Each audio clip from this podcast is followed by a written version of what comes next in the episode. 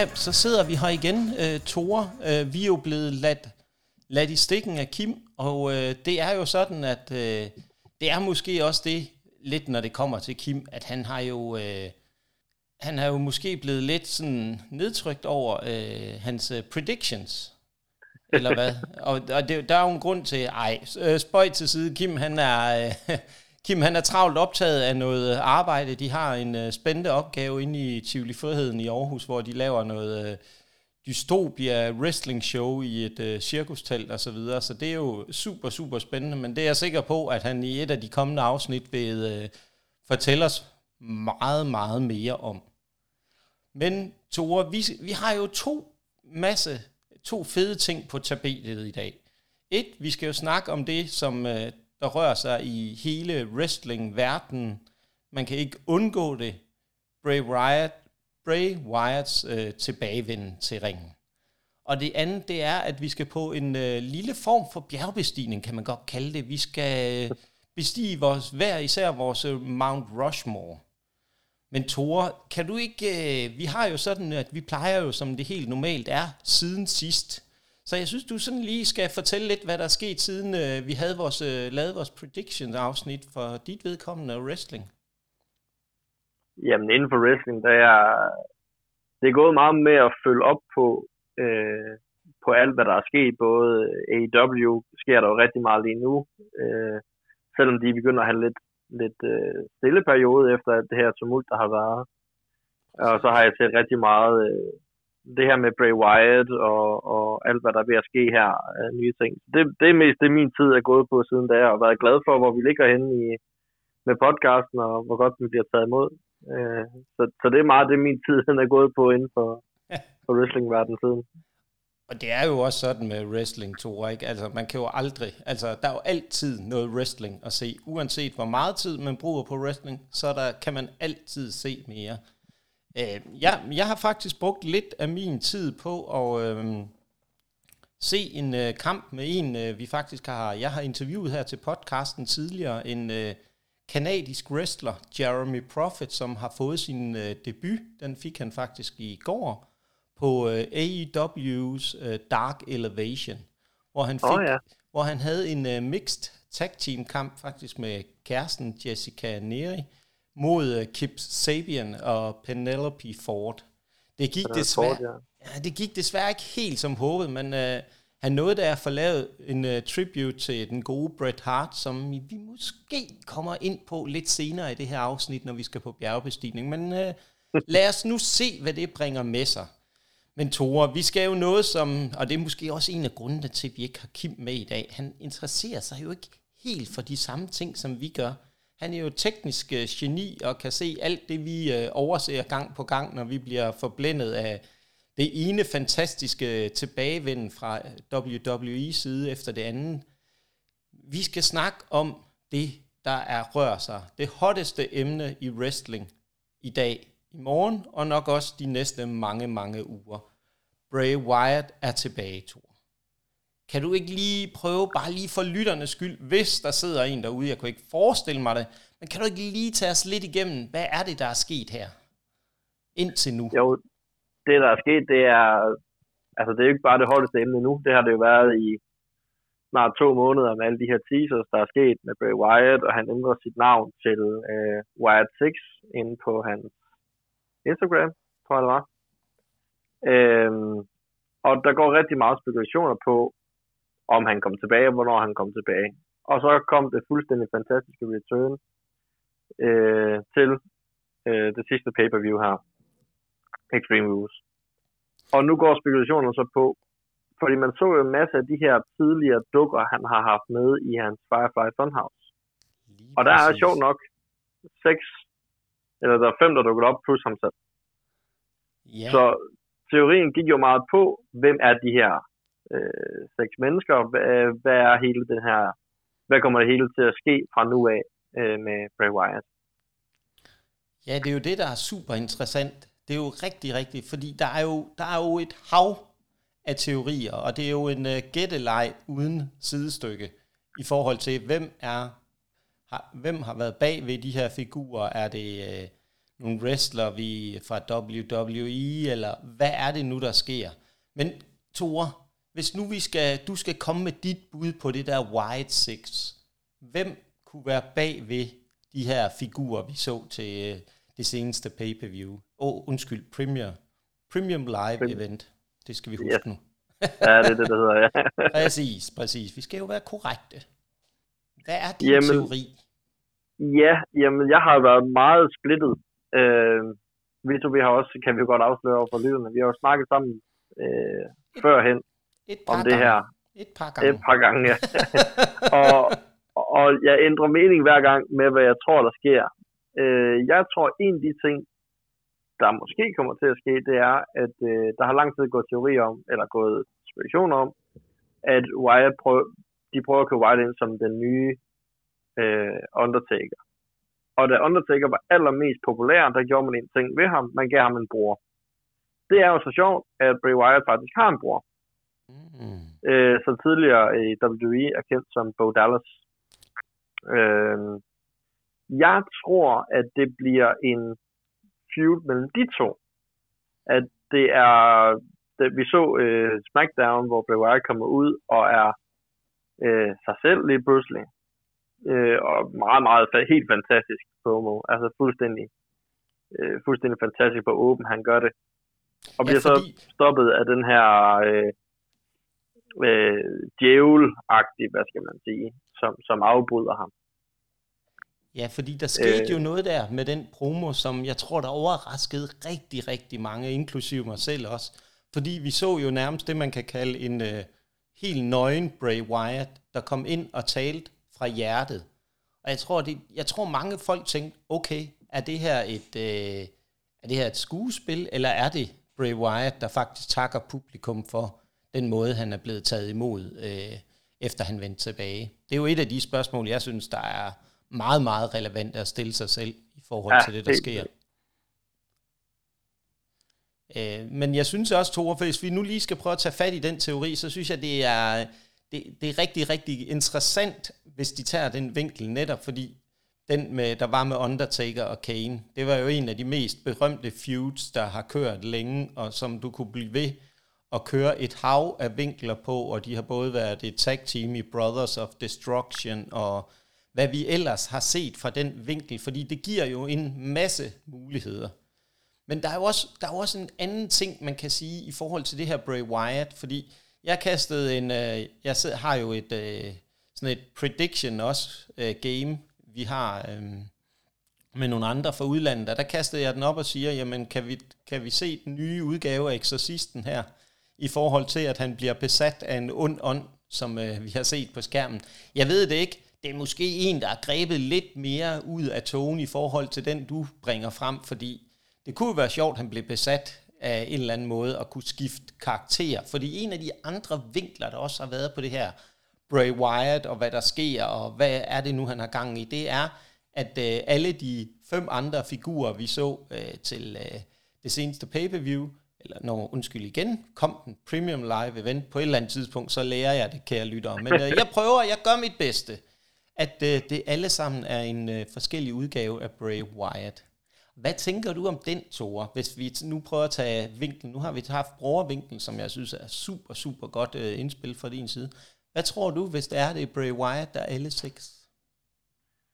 Jamen, der er jo den her øh, den film, der hedder Split, som er en, en film, jeg tror det er James McAvoy, som spiller øh, en karakter, som har flere personligheder. Og øh, man snakker om i Firefly Funhouse, at, at hver øh, dukke, der bare er et stykke fra Wyatts fortid, og på den måde også et stykke af hans personlighed. Så det kunne jo køre en sjov vinkel ind over, at det er hans personligheder, han, han, der dukker op for ham, enten øh, som bliver, som er ham selv, hvis man kan sige det sådan, der skifter, eller at det er, som vi også garanteret kommer ind på, jeg tænker, du også øh, kommer til at nævne, med at det er forskellige personer, som, in, som, som spiller de her karakterer, der er forskellige sider af Bray Wyatt. Ja, fordi der er jo, øh, altså det, vi kan jo blive ved med at gætte øh, fra nu af og komme med vores teorier. Jeg tror, at en af de to vinkler, vi kommer med, er de to mest sandsynlige vinkler. Der bliver vi jo nødt til at rose hinanden. Vi er jo exceptionelt skarpe torer i forhold til at kunne se de her ting. Så det er også vigtigt en gang imellem ligesom at sige, det er altså stærkt set også. Det må vi bare, det må vi bare erkende, at øh, vi, vi har den indsigt og indblik i det her i forhold til at kunne se, øh, hvad det er, der sker. Fordi der kan ske rigtig, rigtig meget. Og det er netop det, der også er styrken ved det med Bray Wyatt. Det er, du kan ikke rigtig forudsige, hvad det er, de har planlagt. Andet end jeg tror, at vi har en storyline i vente, der godt kan strække sig rigtig langt. Måske for alvor ser vi først, hvad der er i gære ved uh, WrestleMania. For alvor, hvis det er, at de skal, kan spille den smart nok at der kommer et big reveal der. De trækker den så langt øh, ved at bare lægge nogle små brødkrummer fra tid til anden. Men hvad jeg tænker du om den? Hvad?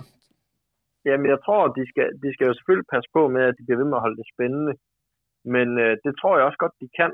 Og det har, øh, har Bray øh, en, en rigtig god evne til at holde ting spændende. Øh, nu skal han så bare også bakkes op af et WWE, der tror på hans hans tankegang. Og nu har de jo fået ham der fra Marvel ind, jeg lige nu ikke kan huske navnet på. Nej. Øhm, som også er, er for øh, øh, long-term storytelling. Præcis. Så jeg tror godt, at, at vi kan regne med, at der først sker noget hen omkring WrestleMania, måske uh, Raw efter. Jeg tror godt, vi kan regne med det først der, der måske. Og jeg tror jo, det er der, vi først ser Bo Dallas. Øh, men, men der kan ske så mange ting. Altså, Ja. Øh, det, det, som, som du sagde, man skulle næsten tro, at vi har set wrestling før. Altså, vi, øh, det er jo det. Det er jo det, Tore. Det er jo det, man godt... Vi ved jo lidt om det, må man sige. en lille smule, en lille smule. Og det er jo det, der netop er charmen og styrken ved det, som jeg tror, der er rigtig mange, der har higet efter, i den grad inklusive os selv. Det er at få de historier, der strækker sig over rigtig, rigtig lang tid. Og der kan komme et uh, payoff. Og nu, altså man kan jo se, hvis, hvis, hvis jeg lige hurtigt må afbryde, ja, man kan jo se, at de, de to uh, storylines, som folk er mest investeret i lige nu, det er Bloodline og The Judgment Day. Ja. Uh, og især Bloodline er jo virkelig, altså det her med, at det er Jay Uso, lige for hurtigt at tage den vinkel derover, det er jo noget, der strækker sig helt tilbage fra da, da Roman han startede med Bloodline. Og det er jo derfor, det bliver ved med at være spændende, og det er derfor, det er det mest sete øh, hver gang de er på, det er Bloodline. Og jeg tror, det er det samme, de forsøger at køre ind med Bray. Det bliver en long term, som man hele tiden kan se tilbage, og man som fast ser bliver belønnet for at have fulgt med. Jeg tror, det er det, der er deres, der er deres mål. Ja, deres endgame, kan man kalde det. ikke, Fordi det er jo netop det der med, som mange har... Uh, det har været en af de kritikpunkter for det tidligere WWE, for man kan sige, der er før og efter, øh, med wins og efter wins. Og det, det, der er ved at blive bygget op nu, det er historier, der strækker sig, og hvor man vælger at belønne den, den øh, tro seer, der følger med i alt, hvad det er, de kommer ud med øh, WWE. Og det, det, det kan jeg rigtig godt lide. Men noget, der også kunne være rigtig spændende, og nu kaster jeg en vild en op, fordi det tror jeg, det, det kan afhæng af, om The Rock kommer. Og det seneste, jeg har hørt omkring The Rock, det er, at øh, der er forhandlinger i gang, og, og det er en breaker her i podcasten, og øh, betingelserne for The Rocks tilbagevenden, det er, de er ikke langt fra hinanden nu. Så der skulle efter sine være meget, meget tæt på at være en aftale på plads. Så det sådan er 100% sikkert, at han vender tilbage. Men mit bud er, at The Rock i en eller anden forstand dukker op til WrestleMania. Fordi det vil være kronen på Triple H tilbagevenden. Altså det vil få tag til at let i uh, Los Angeles, hvis der han dukker op. Helt sikkert. Uh, men, og det grund til, at der er The Rock, hvis nu han ikke kommer, eller man kan sige, at man vælger at give Roman Reigns en kamp på dag 1 og dag 2, så er det jo sådan, at uh, den kamp som Bray Wyatt, hvor han mistede bæltet, det mistede han faktisk til Roman Reigns. Så der kunne jo godt være en vinkel, hvis vi skulle gå full circle på det her. Det er, at uh, Bray Wyatt vender tilbage for at være ham, der piller bæltet af Roman Reigns. Det kunne de også vælge at strække ud længere tid. Nu må vi se. Vi har også tidligere gættet på, at det kunne være Cody Rhodes. Det viser i hvert fald bare, at nu har vi nogle flere spillere helt i toppen af hierarkiet hos WWE, som kan være med til at gøre det her endnu mere spændende. Men vi må jo se, hvad tiden bringer. Tore, vi kan jo nok næsten have snakket et helt afsnit om det her. Der er allerede gået ufattelig lang tid. Men Tore, vi skal på bjergbestigning. Vi skal op ad Mount Rushmore, eller det vil sige, vi skal i hvert fald have sat nogle ansigter på, øh, i forhold til hvem der nu sidder på det reelle Mount Rushmore, så sætter vi fire ansigter på øh, af fire wrestlere, som vi hver især mener har været med til at definere wrestling. Og jeg tror måske, det er vigtigt for lytterne også, at vi lige forklarer vores baggrund for øh, valg, fordi der er jo nogle af, vi har jo ikke været med helt tilbage, selvom ja, jeg er nok en lille smule ældre end dig og du er lidt yngre, så tror jeg måske, det er meget vigtigt at fortælle ud fra, hvad det er for nogle parametre, vi har valgt de her wrestlere på. Så Tore, kan du ikke prøve lige at rise op for lytterne, hvad har dit grundlag for at vælge de fire, du har valgt? Jamen, der har faktisk været lidt forskellige. Øh, jeg har taget blandt andet et, et blik på øh, Money Draw, altså hvem har helt, fordi vi har kun taget wrestler. Vi har ikke taget det kan jeg godt afsløre nu. Vi har ikke taget sådan en som Vince med. Nej. Vi har kun taget dem, der inden for wrestling, uh, inden for wrestler har gjort. Præcis. Øh, har, har, har malet det. Og der har jeg taget meget, hvem har trukket flest publikummer, hvem har været med til at skabe flest stjerner ved, og hvem har bare været bedst på alle parametre. Ja. Øh, eller hvem der har været... Det har været... Det er lidt, for, det er lidt sjovt, fordi jeg har øh, ikke taget mine favoritter øh, wrestler med. Jeg har prøvet at se lidt objektivt på, hvem jeg tror, hvem jeg mener har, har skabt wrestling, som den er i dag. Mm. Spændende, spændende, spændende. Og vi bliver jo også nødt til at afsløre lidt mere over for lytterne i forhold til, at vi har jo snakket sammen inden for, at vi ikke havde de samme wrestlere. Og uden at sige for meget, så er der, kunne der have været to wrestlere ud af de fire, der faktisk vil være gået igen. Men øh, jeg tænkte, at øh, det var så mig, der tog chancen på mig at sige, jamen, øh, jeg tænker, at jeg ændrer en lille smule, fordi jeg havde så mange på min shortlist, at jeg havde rigeligt at vælge imellem i forhold til at kunne erstatte de to, for at måske, kan man sige, give, give lidt mere alsidighed i det her valg, fordi ellers så havde det, kunne det godt have blevet et meget, meget kort øh, afsnit. Øh, jeg har valgt ud fra øh, flere hvem der har været definerende for wrestling i en øh, eventuelt en uh, given periode. Jeg er jo selv vokset op helt tilbage med wrestling siden øh, 1987, så der har jo været Attitude Era, som i den grad har indvirket. Der har, og så har der været, hvem jeg synes, sådan, når jeg kigger på wrestling, har været en af de bedste wrestlere, rent teknisk set. Og så også, hvem der egentlig har på mange måder har været en helt exceptionel øh, udvikling i forhold til, hvor kort tid han egentlig var reelt set aktiv wrestler. Øhm, men Tore, skal vi ikke have dit første ansigt op øh, på Mount Rushmore? Jo, det synes jeg. Mit, øh, mit første, og det var det allerførste navn, jeg kom til at tænke på. Øh, nu er jeg godt nok lidt yngre end dig, men det her, det er way, way, way back. Det er Andre the Giant. Uha, interessant. Og øh, interessant. den, den valgte jeg, fordi Andre var den første rigtig superstjerne øh, inden for wrestling. Han var øh, altså larger than life, ja. og var meget med til at definere øh, store stjerner kom i, for at blive en rigtig stjerne i wrestling dengang, så skulle du ligesom igennem uh, The Andre Treatment. Uh, han definerede uh, simpelthen wrestling, da han kom frem i sin tid. Og han kom jo lidt frem på en sjov måde, fordi han var jo franskmand. Ja, det er jo det. Øh, og blev sådan lidt en, en på grund af hans store størrelse og hans øh, fremgangsmåde, øh, blev han jo utrolig kendt øh, inden for flere medier, blandt andet også fjernsyn og var med i øh, film også. Og var en af de første sådan rigtige superstjerner, der var med på flere medier øh, tilbage dengang. Helt før øh, Hogan faktisk. Ja, det er rigtigt.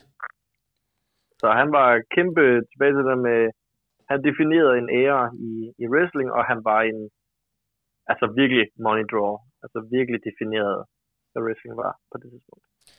Ja, det er jo, øh, det er jo super interessant og virkelig et øh, rigtig, rigtig spændende navn. Øh, og der er ingen tvivl om jo, at han var unik øh, med sin tilgang til wrestling, og jeg er fuldstændig enig. Han er også på min honorable mention liste men øh, han er ikke deroppe, at jeg vil sætte ham op, fordi jeg har et andet navn, som jeg ved, du vil uden tvivl ikke øh, genkendende til.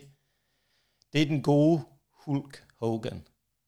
Altså jeg vil sige, der findes i min verden ikke en større stjerne nogensinde inden for wrestling.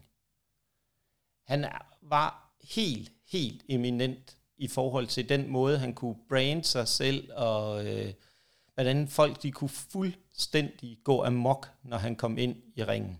Han havde også, kan man sige, hvis du nu skal være lidt kritisk, han havde også sine øh, udfordringer i hvert fald.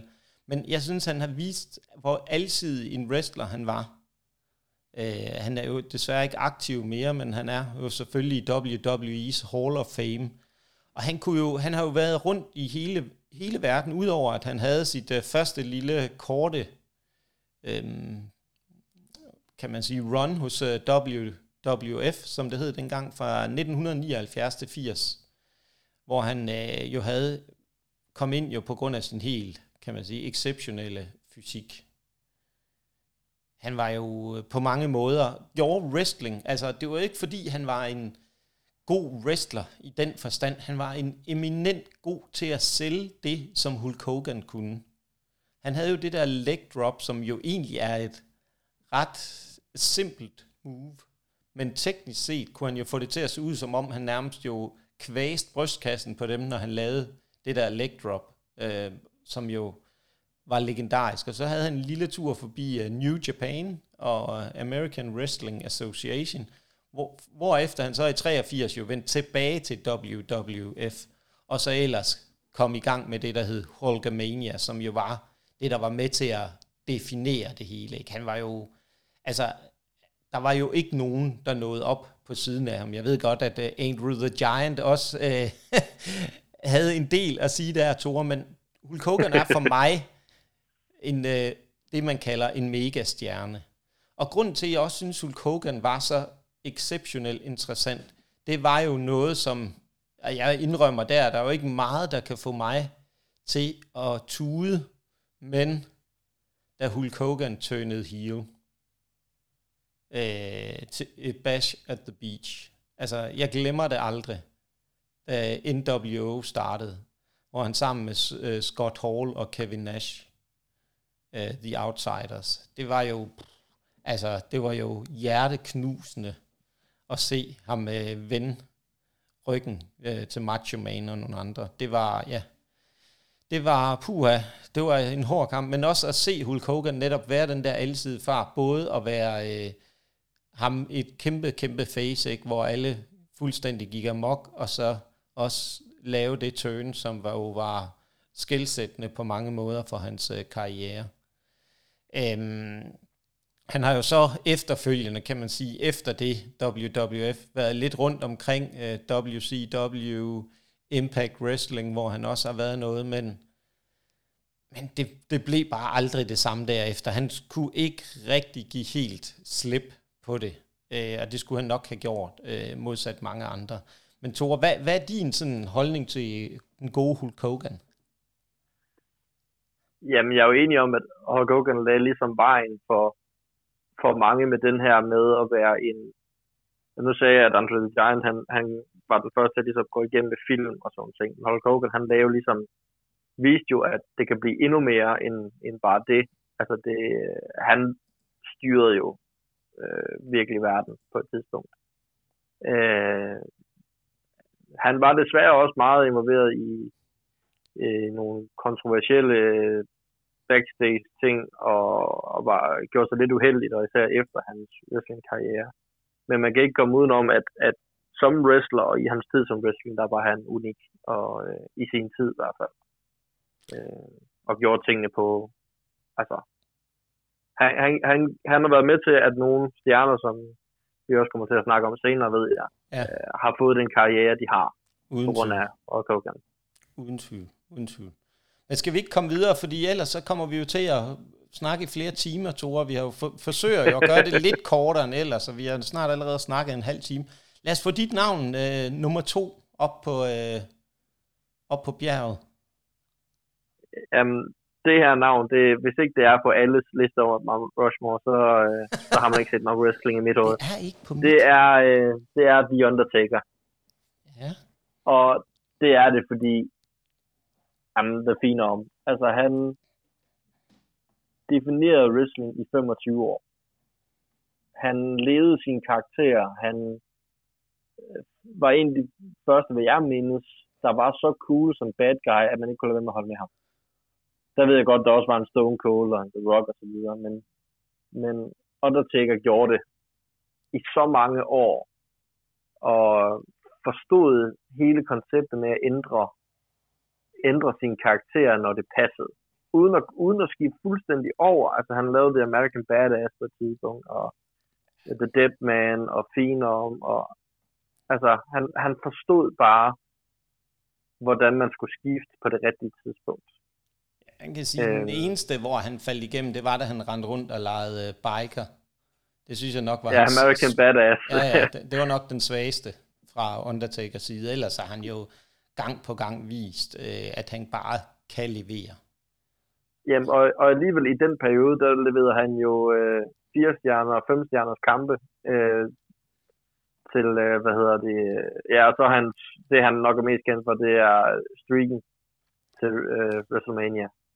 Ja, det er rigtigt. Øh, så det, det tror jeg, det er det, de fleste de kommer til at huske ham for, og det er også forståeligt, for der kommer aldrig til at være en, altså en, en, den rekord bliver aldrig slået. Det kommer ikke til at ske.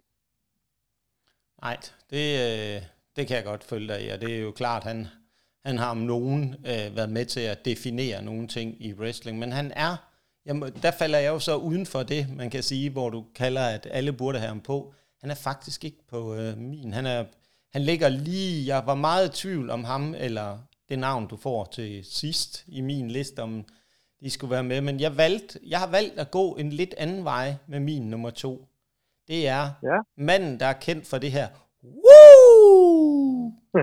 Den gode Ric Flair. Fordi jeg synes, om nogen, han var med til at tage wrestling til et helt andet niveau.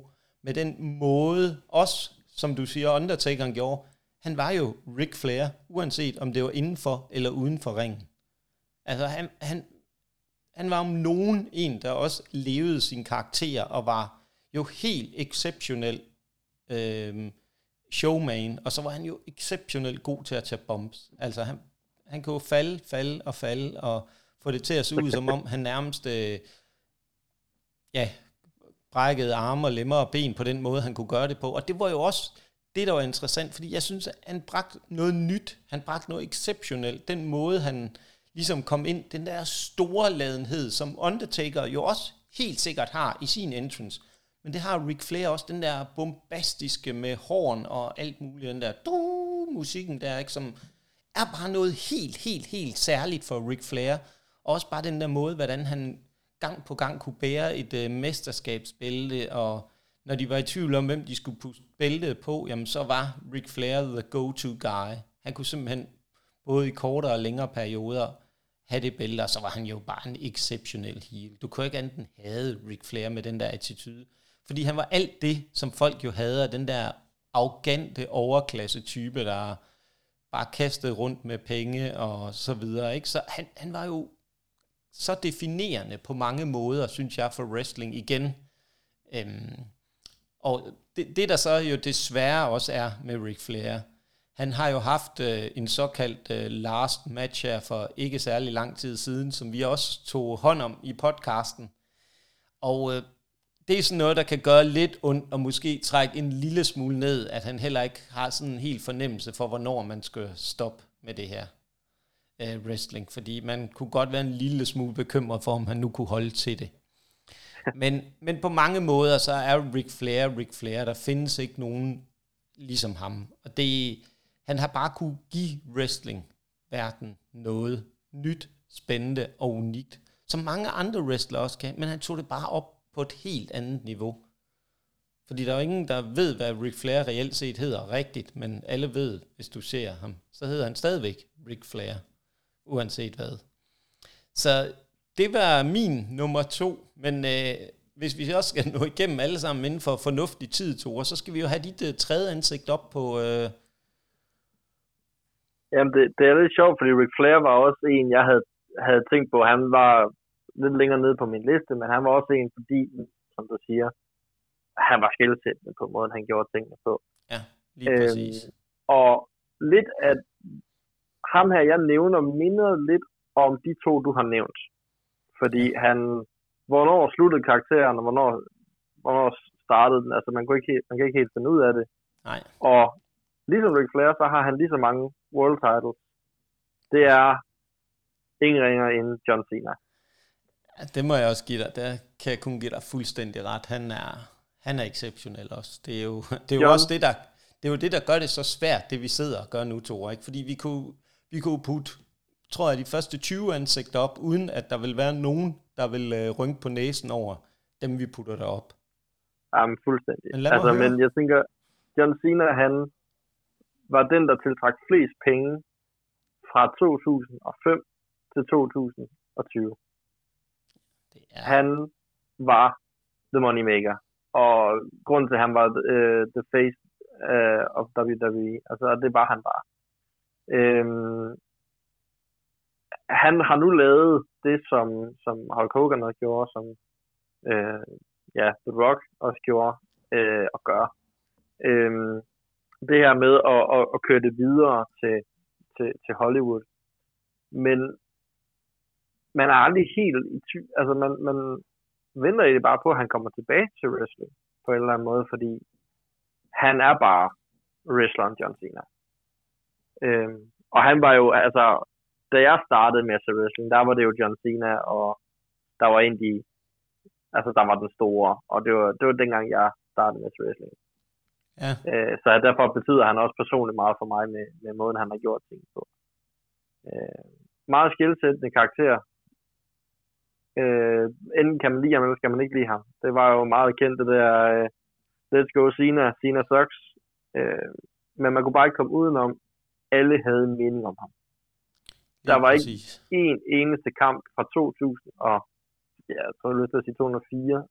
Han, jeg ved ikke, om det betyder 202, men jeg tror, fra det virkelig startede 2004-agtigt, der tror jeg ikke, at der var en stille kamp med ham. Jeg tror, alle kampe, han havde, der havde publikum med mening. Og det er for mig virkelig at definere wrestling. Det er virkelig at wrestling større end, end, end bare, hvad mange andre gør det til. Nu kan vi nævne rigtig mange navne, men jeg synes, han er en af dem, som virkelig gør wrestling til mere end bare wrestling. Men, øh, men hvad, jeg, jeg er spændt på at høre dit, dit tredje. Ja, det er jo en, der på mange måder også er en meget, meget kontroversiel figur, eller en kontroversiel wrestler, som nok har kendt for det. Hvis jeg nu siger The, the Montreal Screwjob, så er der vist ikke nogen, der er i tvivl om, hvem jeg snakker om. Det er jo Bret the Hitman Hart. Jeg vil, altså i min optik, så var han nok en af de teknisk aller, aller dygtigste wrestler, vi nogensinde har set. Han var helt exceptionel i ringen, og den måde, han ligesom kunne... Han var jo ikke den aller, aller stærkeste på mikrofonen. Han var udmærket, men han var, det var ikke der, hans, men han kunne tale med sin krop. Den måde, han ligesom kunne få alle kampe til at være gode med Brad the Hitman Hart, det var jo, øh, han var jo exceptionel i min forstand, ikke? Og det kommer jo, det løber jo også i årene af ham. Det er jo en familie, det der Stu Hart øh, ja. som vi stadigvæk kender, altså Stampede øh, Wrestling. Og det, det er jo det, de stadigvæk vender tilbage til, og det siger jo noget om, hvad det er for noget, som Bret Hart har haft og været igennem. Det er jo stadigvæk det, som også den gode øh, Chris Jericho stadigvæk henviser til.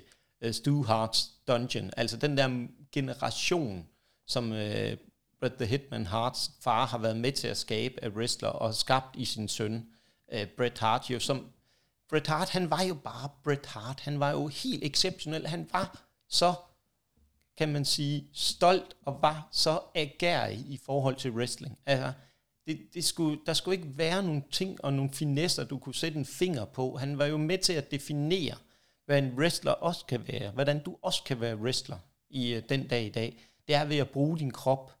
Ved at tale i den grad med din krop. Bruge den. Fortælle en historie. Og så kan man sige, det som også gør det, det er jo, at han er nok den, der har været, og det været offer for den, det værste det, som folk stadigvæk kender den dag i dag, The Montreal Screwjob, ikke? som jo var grimt, grimt, grimt øh, på mange måder. Og øh, det er jo også derfor, at jeg vil jo, man kan jo aldrig sige det, men det er jo nok også derfor, jeg har på en eller anden måde, jeg kan godt lide ham, men jeg hader ham også lidt, den øh, gode Shawn Michaels, fordi han jo var indblandet i den her del, og hans ego ligesom var med til at... Øh, gøre, at det skete, The Montreal Screwjob. Det, der så desværre skete igen, det var, at han, efter han skiftede til WCW, hans stjerne faldt lidt der, men stadigvæk var han øh, exceptionel, da han havde sin øh, prime-periode. Øh, jeg, jeg synes, han, ja, han er i min verden den øh, bedste, bedste tekniske wrestler, der har været, i hvert fald hvad jeg kender til. Øh, hvad, hvad er dit sådan, hvis du skulle sætte lidt få ord på Bret Hart, Tore? Jamen, det er jo, jeg tror, her er vi ved et sted, hvor jeg ikke er enig. Ja. Uh, Bret Hart var aldrig en for mig, og det kan godt være, at det har noget med tiden at gøre, at jeg startede med at på. Han, han var dygtig. Du, du kan ikke komme udenom, at han er en af de bedste øh, workers nogensinde. Han kunne finde ud af at sælge, han kunne finde ud af øh, det tekniske i det. Han var helt fantastisk. Det kan man ikke komme udenom. Øhm, jeg tror bare aldrig, han fangede mig som andet end en dygtig i ringen. Øhm, Nej, okay. Men han, man kan ikke komme udenom, at han var skældsættende. Som, som, altså han, han har været med til at definere, hvor mange, hvordan mange wrestler i dag.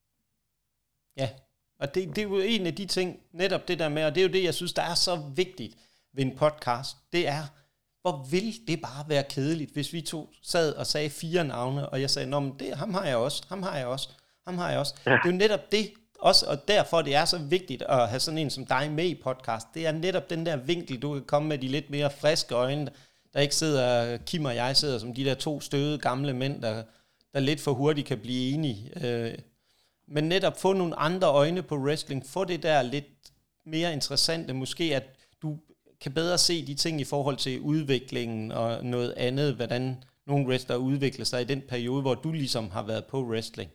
Så jeg synes, det er, jeg er enig med dig, at, at man sagtens også kan have den vinkel på Bret Hart. Jeg har bare netop det der med, har jeg kigget på, jamen hvad er det, der kan være med til at definere? Han har været med til at definere teknisk wrestling gående fremadrettet. For du har, jo, du har jo ikke set nogen, der bare minder om Bret Hart øh, nu her i lang, lang, lang tid. Jeg håber jo, at vi kan få det at se. Igen, AJ Styles på AJ Styles måde kan jo på nogle punkter godt minde lidt om øh, Bret Hart, fordi han er også teknisk exceptionelt dygtig. Hvis jeg, altså, hvis jeg skal definere ham. Men igen, vi kan, vi kan snakke meget om det her, Tore. Vi skal have det sidste ansigt op på, øh, på bjerget.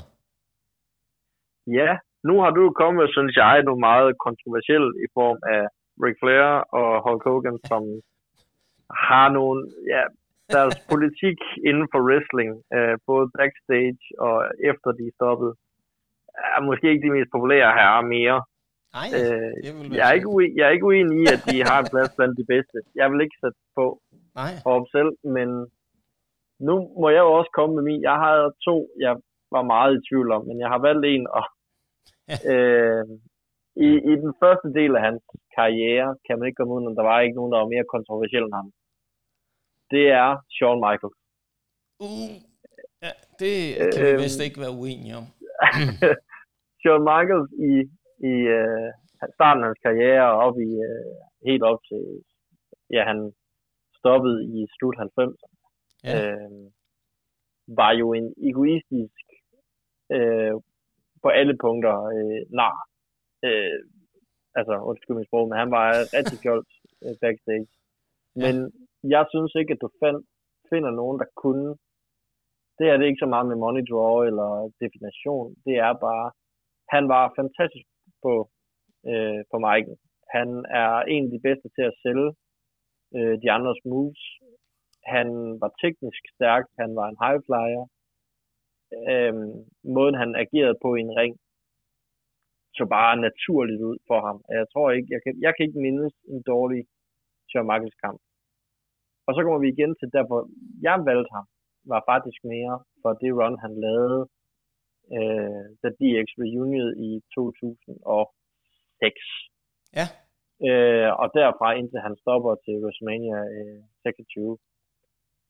Og det er min mest det, øh, den periode, som jeg husker Shawn Michaels på. Det var, han havde ikke noget imod at tale til de nye navne, han, til Cody Rhodes og til DiBiase, da de startede med deres feud. Han havde ikke noget imod at, at tale til en John Cena, der var på vej frem, eller han gjorde, hvad der var bedst for business og bedst for, for WWE.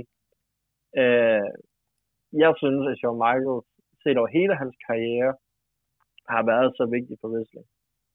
Meget kontroversiel uh, person, ja. men, men han har ligesom uh, også Bret Hart, hans måde at wrestle på, kan man også se i dag ved flere wrestlere.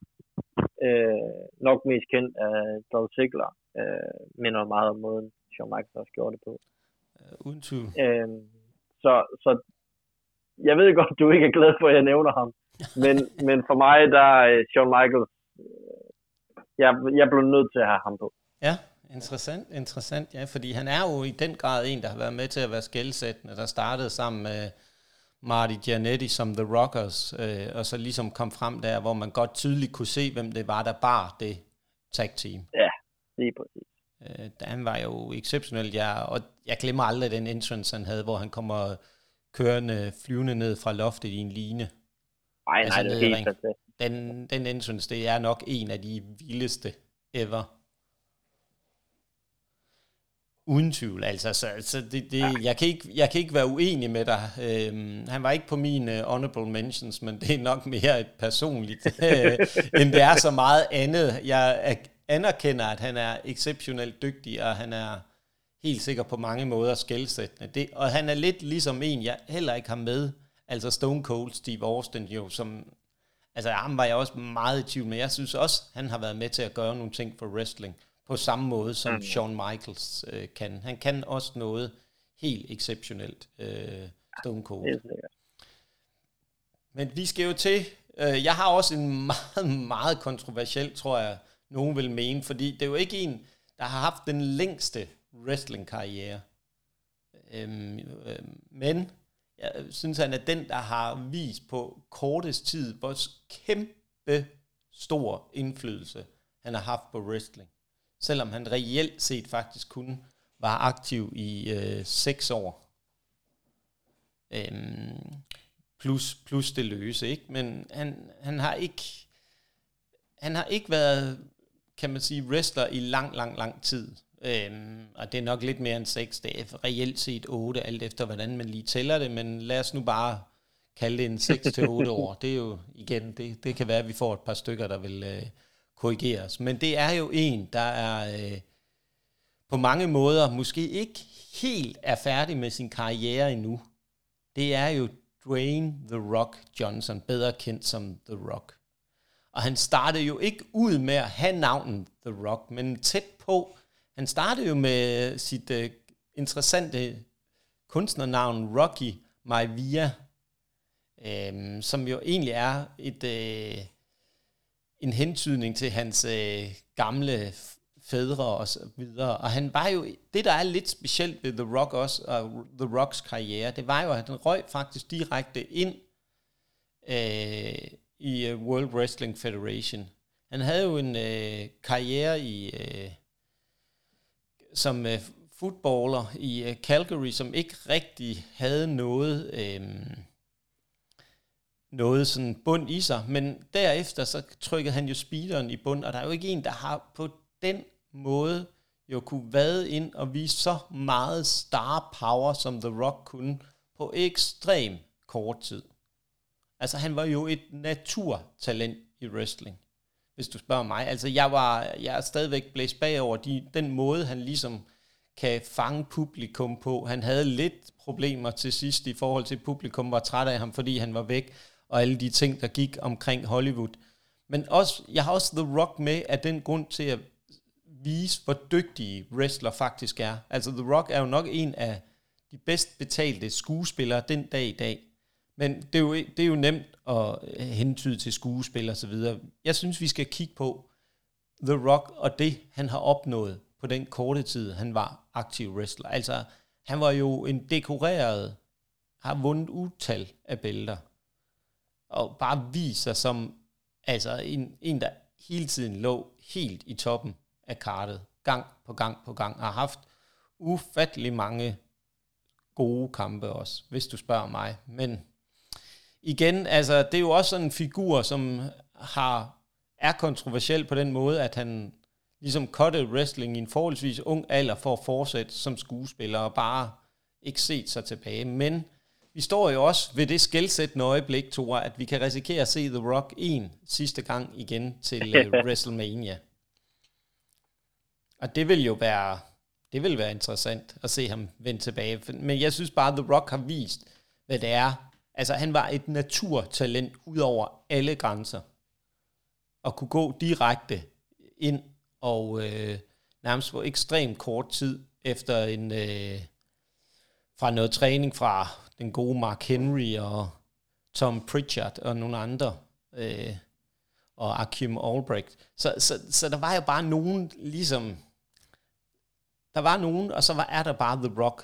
Og det, ja, det er svært at sige, men han, han kunne bare det der, som ingen andre kunne. Han var stjernen han blev superstjerne på ekstrem kort tid. Hvad er dit øh, forhold til The Rock, Thor? Jamen, han er jo kæmpe stor. Altså, jeg, vil, jeg har ham ikke med af den grund, at han ikke var i gang længere tid. Det er også en af grunden til, at jeg ikke har Stone Cold med længe. Øh, ja. Det, det er simpelthen med, altså de gjorde jo en begge to, og jeg synes ikke, jeg synes ikke helt, man kan nævne den ene uden nævne den anden. Nej, det de, de gjorde en kæmpe impact på wrestling på utrolig kort tid. Øhm, og The Rock, altså de promos han lavede, og ja, men han var jo exceptionel, og du kommer ikke til at finde nogen, der gør det, han gør. Altså, Sina, synes jeg, var, var, var valget for mig i stedet for, fordi han gjorde det i længere tid. Øhm, men Sina blev aldrig så populær, Nej. som The Rock gjorde og kommer aldrig til at blive det, fordi kunne, altså, millioner af mennesker vil jo altså, hæppe på ham. Det ser vi jo også nu som, som skuespiller. Der er bare et eller andet øh, electrifying over ham. Han er bare øh, ja, gribende at se på og høre på. Han, han kan Så jeg, jeg forstår godt de valg, men jeg valgte ham øh, fra grund af, af, af den korte tid, han, han, øh, han gjorde det på. Jamen, ja, ja, det er det der med, at han kan tryllebinde publikum. Altså, ja. du tror så meget på ham, at du vil bare, altså, altså han er jo også, men det er også det, der er kontroversielt, og så er han jo også, altså, fysisk et, nok jeg vil sige, tæt på at være den, at have den perfekte wrestler-krop. Ja. Han har højden, og han har fysikken. Altså, det var, bum, der var intet at sætte en finger på, der er rent fysisk. Men jeg tænkte på, øh, Nikolaj, hvis vi lige, nu har du godt nok nævnt et par stykker, men hvis vi hver især kun nævner en honorable mention, ja. hvem vil du så have, hvem vil du så have derpå? Så vil jeg tage John Cena. Du vil tage John Cena? Ja, det vil jeg, fordi du, er, du, du har ret, ret i rigtig mange af de ting, du siger, og jeg synes, på den måde har han været øh, definerende. Men det er det igen, jeg stod, og mit valg stod mellem The Rock og John Cena. Og jeg tror, ja. jeg kiggede mere på, min vinkel var mere på, modsat dig, som du siger, the money draw, jeg var mere på, altså evnen til på ekstrem kort tid at kunne gøre et indhug i wrestling. Ja. Så hvad med mit, dig? Øh, mit honorable mention, det er, han wrestler stadig i dag, ja. og er faktisk stadig uh, le champion. Oh. Det er Chris Jericho. Oh, ja. Jeg ved ikke, han... Øh, ah, men... Øh, Y2J, øh, La Champion, øh, Le Lionheart. Ja, altså. Altså, han, han, var ald- han har aldrig været den største i det company, han var i. Nej. Men han har altid været en main eventer, Ja. lige meget hvor han var henne. Og, det, og nu siger jeg lige meget, hvor han var henne, fordi han var i WCW og vandt titler. Han var i WWE og WWF vandt titler. Uh, Ring of Honor er han lige nu uh, champion. AEW var han champion. Ja, den første faktisk. Den første champion, ja. Så for mig er det grund til, nu har vi nævnt WWE begge to, Ja. for mig er det lige så meget han, den forskel, han har gjort hele wrestlingverdenen. Øh, det her med at kunne skifte The Painmaker også, som han også lavede. Ja. Øh, han var meget, meget tæt på at komme på i stedet for øh, Shawn Michaels, men øh, det forkærlighed for Shawn Michaels, den blev altså nødt Ja, til at skinne igennem. Ja, jamen, det er jo det, er jo det der er det, øh, altså charmen ved wrestling, det er den der, um, altså, du kan spørge alle, og der er jo nok nogen, der vil have de samme som os, men så er der også nogle andre, der måske vil vælge nogle andre, alt efter hvad for nogle, kan man sige, kriterier, du sætter op for valget. Øh, og det er jo det, ja. der er, jeg synes, der er interessant at høre netop, også din, din vinkel på det, fordi vi, vi har jo egentlig haft mange af de samme kriterier, det er bare, hvordan de er blevet vægtet, og hvordan vi har Ja. valgt de her wrestlere. Så der er jo ikke noget her, der gør det, øhm, der gør det rigtigt eller forkert. Øhm, som, selvom Men der ja, er nogle gange det- kan have en tendens til, at der er nogen, der har den der med hvad, det, at have den rigtige mening i wrestling. Men jeg tror, hvis du, hvis du laver den her om 10 år, så tror jeg, der er mange, der vil have Roman Reigns på. Og det kan jeg også godt forstå, hvis han bliver ved på den måde, for han har også i Det, den grad øh, udviklet sig. han, han har jo virkelig, han er jo i gang med at ændre wrestling. Altså, vi er jo tilbage til Bruno Sammartino med, med det, han er i gang i med det titelrun. Uden tvivl. Øhm, så, så jeg tror, hvis vi snakker om 10 år, så, så tror jeg også, at han er på, på manges liste. Ja, og, måske. og retfærdigt. Måske. Jeg har svært ved Det at se, hvem han skal slå af af mine fire. Men uh, lad os nu se. Især hvis The Rock han dukker op til WrestleMania, så er der aldrig nogen, der kan pille ham af. Hvis jeg får lov til at se ham live der, så, uh, så begynder jeg, så tror jeg sgu, jeg begynder at tude. så, bliver jeg helt, så bliver jeg helt rørt. Men Tore, det, er jo, det har været første afsnit, og øh, det var på din øh, foranledning, at vi har valgt det her emne, og det synes jeg er jo fantastisk, Ja. at øh, det har været en super fed snak, og vi, vi kan faktisk holde os under den time, som vi aftalte. Vi gik lidt over de 45 minutter, som vi havde sat. Og det vil jeg også sige, det, det skulle være meget underligt, hvis vi ikke gjorde det. Men Det er det, når man snakker wrestling, så kommer snakken nemt til at flyde. Uden tvivl, uden tvivl, det gør den, og det er jo, det er jo bare en fornøjelse. Og, vi, og jeg kan kun sige, at vi er sindssygt glade for at have dig med. Og jeg glæder mig så meget til, at vi skal optage en masse fede afsnit og få diskuteret en masse wrestling, fordi din holdning er jo i den grad også interessant og et godt øh, modspil og samspil med den, jeg, øh, Kim og jeg har. Så øh, tak fordi du vil være med, Tore. Det er en fornøjelse. Jamen, øh, selv tak. Det er fedt. Og så Jeg er glad for det. Og så lige en sidste ting, inden vi lukker ned, så vil jeg godt opfordre alle vores fantastiske lyttere til at gå ind og give os en anmeldelse på Apple. Gå ind og følg os på Spotify, Pocket Cast, Google Podcast og Podimo. Vi har brug for, at I spreder det fantastiske gode wrestling budskab. Og husk nu alle sammen at gå ind og støtte wrestling for at se og se wrestling live. Det var alt fra Wrestleren og Nørden og Tore Superskov.